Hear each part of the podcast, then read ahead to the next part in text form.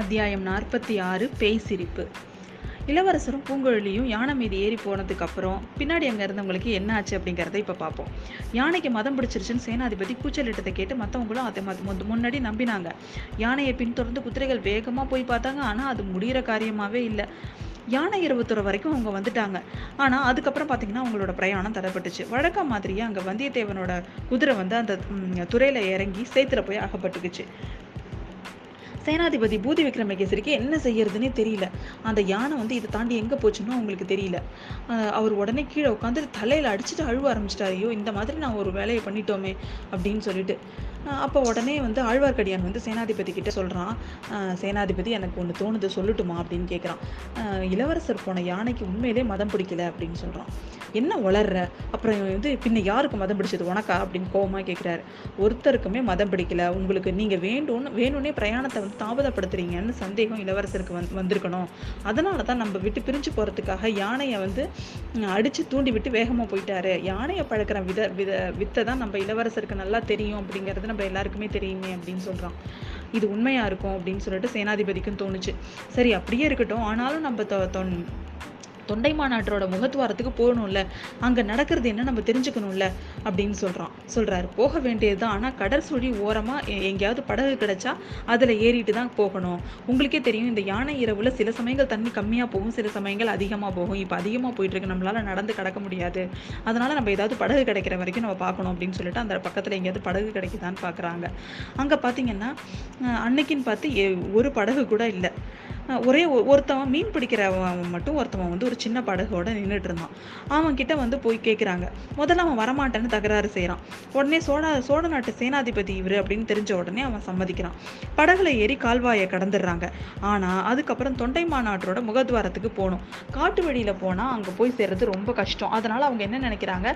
படகு வழியாகவே கீழே கடற்கரையோரமாகவே போய் அந்த இடத்துக்கு போயிடலாம் அப்படின்னு முடிவு பண்ணுறாங்க நள்ளிரவு வரை அந்த படகுக்காரன் கடலோரமாகவே படகை விட்டுக்கிட்டே போகிறான் ஆனால் அதுக்கப்புறம் பார்த்தீங்கன்னா அவனுக்கு ரொம்ப களைப்பாயிட்டு. அவன் எல்லாரும் உதவி செய்கிறதா சொல்லி இனி அடிக்கடி திசை திரும்பணும் மூளை முடுக்குகள் கற்பாறைகள்லாம் அதிகம். பாறையில் மோதுனா படகு உடஞ்சி சுக்குனராகிடும் இதுக்கப்புறம் விடிஞ்சு தான் படகு செலுத்த முடியும் அப்படின்னு சொல்லிடுறான் அவன். அதுக்கு மேலே அவனை வந்து அவங்களால வந்து ரொம்ப இது பண்ணவும் முடியல. வந்தியத்தேவனுக்கு இது சுத்தமாக பிடிக்கல. அவன் ஆழ்வார்க்கடியானோட சண்டை போடுறான்.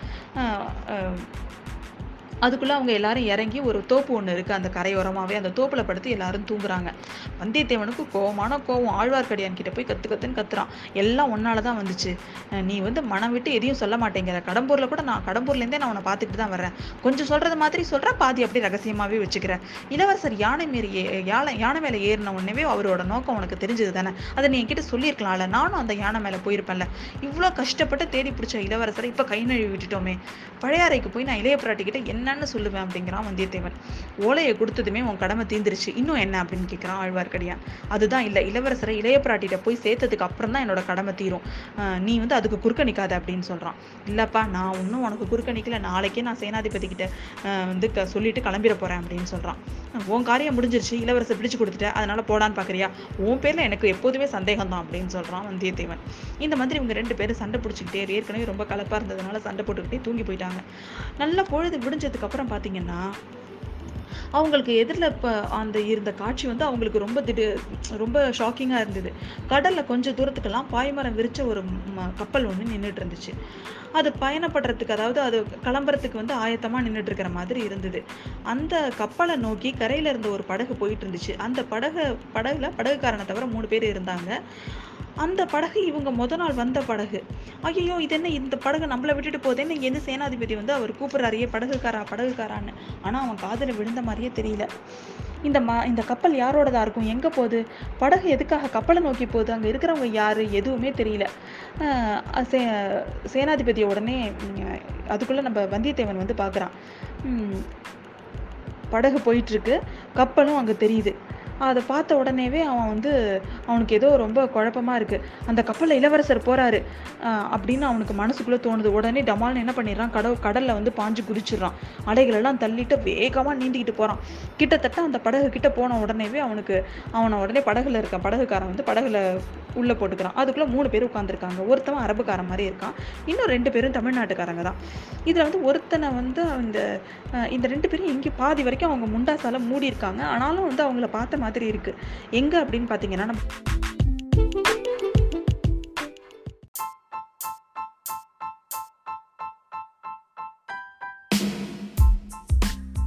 அந்த ரெண்டு பேரும் பார்த்தீங்கன்னா நம்ம பார்த்திபேந்திர பல்லவனோட வந்தவங்க. அதில் ஒருத்தனை வந்து நமக்கு நம்ம வந்தியத்தேவனுக்கு நல்லா தெரியுது. அவன் வேற யாரும் இல்லை. அந்த மந்திரவாதி ரவிதாசன் தான். ஆஹா இந்த ஆந்த மாதிரி கத்துற ரவிதாசன் ஆச்சே. இவன் வந்து நந்தினியை கூட பார்க்க வந்தான்ல. அப்படின்னா சரி இவன் இளவரசன் வந்து இளவரசர் கப்பலில் இருக்கிறத தெரிஞ்சுக்கிட்டு தான் இவன் அங்கே போகிறான் இளவரசருக்கு போகிற வழியில் ஒரு புது அபாயமா உடனே போய் நம்ம அவரை காப்பாற்றணும் நல்ல வேளை நம்ம இதில் வந்து ஏறிட்டோம். நல்லதா போச்சு அப்படின்னு அவன் நினச்சிக்கிறான். படகு போய் மரக்கலத்துக்கிட்ட போன உடனேவே இவன் வந்து அவங்க ரெண்டு பேரையும் பார்த்து கேட்குறான் இந்த கப்பல் எங்கே போகுது அப்படின்னு சொல்லிட்டு. அது கப்பலத்துக்கு போனதுக்கு அப்புறம் தான் தெரியணும் அப்படின்னு சொல்கிறான் அவன். படகு வந்து கப்பல் கிட்ட போன உடனேவே மேலேருந்து ஒரு ஏணி கீழே இறங்குது. அதில் ஒரு ஒருத்தவங்களா ஏறி மேலே போகிறாங்க ஏணி மேலே போ போன உடனேவே வந்தியத்தேவன் அதில் ஏறி கீழே இறங்கின உடனேவே அங்கே பார்த்தீங்கன்னா அங்கே உள்ள பேச்செல்லாம் ஏதோ வித்தியாசமான மொழியில் பேசுகிற மாதிரி இருந்தது. இல்லை இளவரசர் எங்கே இளவரசர் எங்கே அப்படின்னு சுற்றி முற்றி பார்க்குறான் ஆனால் அவன் சுற்றி பார்த்த காட்சி வந்து அவனோட இரும்பு நெஞ்சு கூட ஒரு கலக்கு கலக்கிருச்சுங்க. அவனை சுற்றிலும் பயங்கரமான ரூபமுள்ள அரபு நாட்டு மனுஷங்க தான் நின்றுட்டு இருந்தாங்க. ஒரு ஒருத்தனும் ஒரு ஒரு ராட்சசன் மாதிரி நின்றுட்டு இருந்தான். எல்லாரும் அவனை விரிச்சு பார்த்துக்கிட்டே நின்றுட்டு இருந்தாங்க. அவனோட கேள்விக்கு யாருமே பதில் சொல்லலை. ஐயோ ஏதோ தப்பு செஞ்சுட்டோம் போல இருக்கே அப்படின்னு அவன் நினைக்கிறான் நம்ம வந்தியத்தேவன். இவங்க வந்து அதில் இருக்கிற மாலுமி கூட தமிழ்நாட்டுக்காரங்க கிடையாது. இவங்கெல்லாம் வந்து பெரிய பெரிய குதிரைகளை இங்கே விற்கிறதுக்காக வர்ற அரபு நாட்டு மனிதர்கள். இந்த கப்பலில் இளவரசர் இருக்கிறது கண்டிப்பாக இல்லாத காரியம். அவசரப்பட்டு ஏறி வந்துட்டோமோ இங்கேயும் தப்பிச்சுக்கிறது எப்படி? அப்படின்னு சொல்லிட்டு கப்பல் ஓரத்தில் நின்று குனிஞ்சு பார்த்தான். படகும் போயிடுச்சு. படகுக்காரா படகுக்காரா நிறுத்து அப்படின்னு சொல்லிட்டு அவன் கடலில் குதிக்க போனான். அந்த சமயம் பார்த்தீங்கன்னா பின்னாடிலேருந்து ஒருத்தன் வந்து அவனோட குரவலை பிடிச்சி இழுத்து உள்ள நவுத்தி போட்டுட்டான். அவனுக்கு வந்தியத்தேவனுக்கு பயங்கர கோவம். எழுந்து போய் வேகமாக ஒரு குத்து விட்றான் அவனை. அந்த ஆறு அடி உயரமுள்ள அராபியன் கூட பின்னாடி போய் பட்டார்னு விழுந்துட்டான் ஆனால் பார்த்தீங்கன்னா வந்தியத்தேவனை சுற்றி கத்தி வச்சுக்கிட்டு நிறைய பேர் நிற்கிறாங்க அவங்க எல்லாரும் நம்ம வந்தியத்தேவன் கையும் காலையும் கட்டி ஒரு ஓரமாக போட்டுட்டாங்க. கப்பல் இப்படியும் அப்படியும் அசைஞ்சு ஆடுச்சு. ஓஹே க கப்பல் வந்து பிரயாணத்தை தொடங்கிருச்சு அப்படின்னு வந்தியத்தேவனுக்கு புரியுது. இந்த முறை மட்டும் நம்ம எப்படியாவது தப்பிச்சு பழிச்சிட்டோம்னா இனி அவசரப்பட்டு எந்த காரியமும் செய்யறதில்ல. நம்ம முடிவு பண்ண நான் வந்து இருக்கணும். ஆழ்வார்க்கடியான மாதிரி ஆழ்ந்து யோசிச்சு அதுக்கப்புறம் தான் செய்யணும் அப்படின்னு சொல்லிட்டு வந்தியத்தேவன் மனசுல நினைச்சிட்டு இருக்கான். அந்த சமயம் பார்த்தீங்கன்னா பேய் சிரிக்கிறது மாதிரி ஒரு சிரிப்பு சத்தம் கேட்குது வந்தியத்தேவன் ரொம்ப கஷ்டப்பட்டு முகத்தை திருப்பி மக பக்கத்தில் இருக்கிறது யாருன்னு பார்க்குறான் அங்கே மந்திரவாதி ரவிதாசன் தான் நின்றுட்டு இருந்தான். அப்பனே அந்த சோழர் குலத்து புலியை தேடிக்கிட்டு நான் வந்தேன். புலி அகப்படலை ஆனால் வானர் குலத்து நெறி நீ கெ நீ கிடச்சிட்ட. அந்த வரைக்கும் எனக்கு அதிர்ஷ்டம் தான் அப்படிங்கிறான். இந்த மாதிரி அங்கே நடந்த விஷயங்கள் எதுவுமே படகுல போனது. இங்கே பட கரையில் இருந்தவங்களுக்கு தெரியல. மரக்கலத்துக்குள்ளே என்ன நடந்துச்சுன்னு சொல்லிட்டு படகோட்டிக்கும் தெரியல. சேனாதிபதி எல்லாரும் படகுல திரும்ப அந்த படகு கரைக்கு வந்த உடனே இவங்க எல்லாரும் கடை க- படகுல ஏறிக்கிறாங்க. இனி அந்த மரக்கலத்தை அது கிளம்பிருச்சுங்கிறதுனால அதை போய் பிடிக்க முடியாது.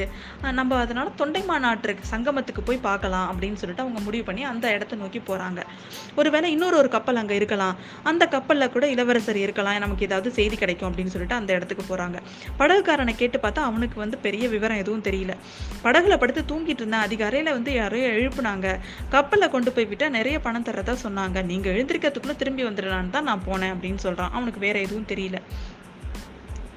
இதை எல்லாத்தையும் நம்ம ஆழ்வார்க்கடியான் ஒன்று விடாமல் நம்ம இளவரசர்கிட்ட சொல்கிறான் அதுக்கப்புறம் இளவரசரே வந்தியத்தேவன் கடலில் குதிஞ்சு கு- குதிச்சு போகும்போது முதல்ல நானும் போகலாமான்னு யோசித்தேன் ஆனால் எனக்கு கடல்னா எப்போதுமே கொஞ்சம் பயம். எனக்கு நீந்தவும் தெரியாது. அதோட பார்த்தா அந்த போதில் அந்த கப்பலை பற்றி எனக்கு கொஞ்சம் சந்தேகம் இருந்துச்சு. அதில் நீங்கள் ஏறி போகிறது சாத்தியம் இல்லைன்னு எனக்கு தோணுச்சு. அந்த கப்பல் வந்து சோழ நாட்டு கப்பலாக இருக்க முடியுமோன்னு கப்பலாக இருக்க முடியாதுங்கிற மாதிரியே எனக்கு தோணுச்சு. நல்ல வேளை இங்கே வந்து உங்களை பார்த்ததுக்கு அப்புறம் தான் எனக்கு நிம்மதியாக இருக்குது அப்படின்னு அவன் சொல்கிறான் ஆழ்வார்க்கடியான் சொன்னதெல்லாம் கவனமா கேட்டுட்டு இருந்த அருள்மொழிவர்மர். ஆனா என் மனசுல நிம்மதியே இல்லை திருமலை. வந்தியத்தேவன் அந்த கப்பல்ல போறான். அவனை ஒருவேளை பழுவேட்டரையர்கள் பிடிச்சு பாதாள சிறையில போட்டாலும் போட்டுருவாங்க அப்படின்னு சொல்லி சொல்றாரு. சேனாதிபதிக்கு உடனே கோவம் வந்துருது. இளவரசரே அந்த கொடியவங்களை கொடியவங்களோட அதிகாரத்தை நம்ம எதுக்காக பொறுத்துட்டு இருக்கணும்? நீங்க மட்டும் இப்ப எனக்கு சம்மதம் சொல்லுங்க. அடுத்த பௌர்ணமிக்குள்ள பழுவேட்டையர்களோட அதிகாரத்தெல்லாம் தீர்த்து கட்டி அவங்கள பாதாள சிறையில நான் அடைச்சிடுறேன் அப்படின்னு சொல்றாரு.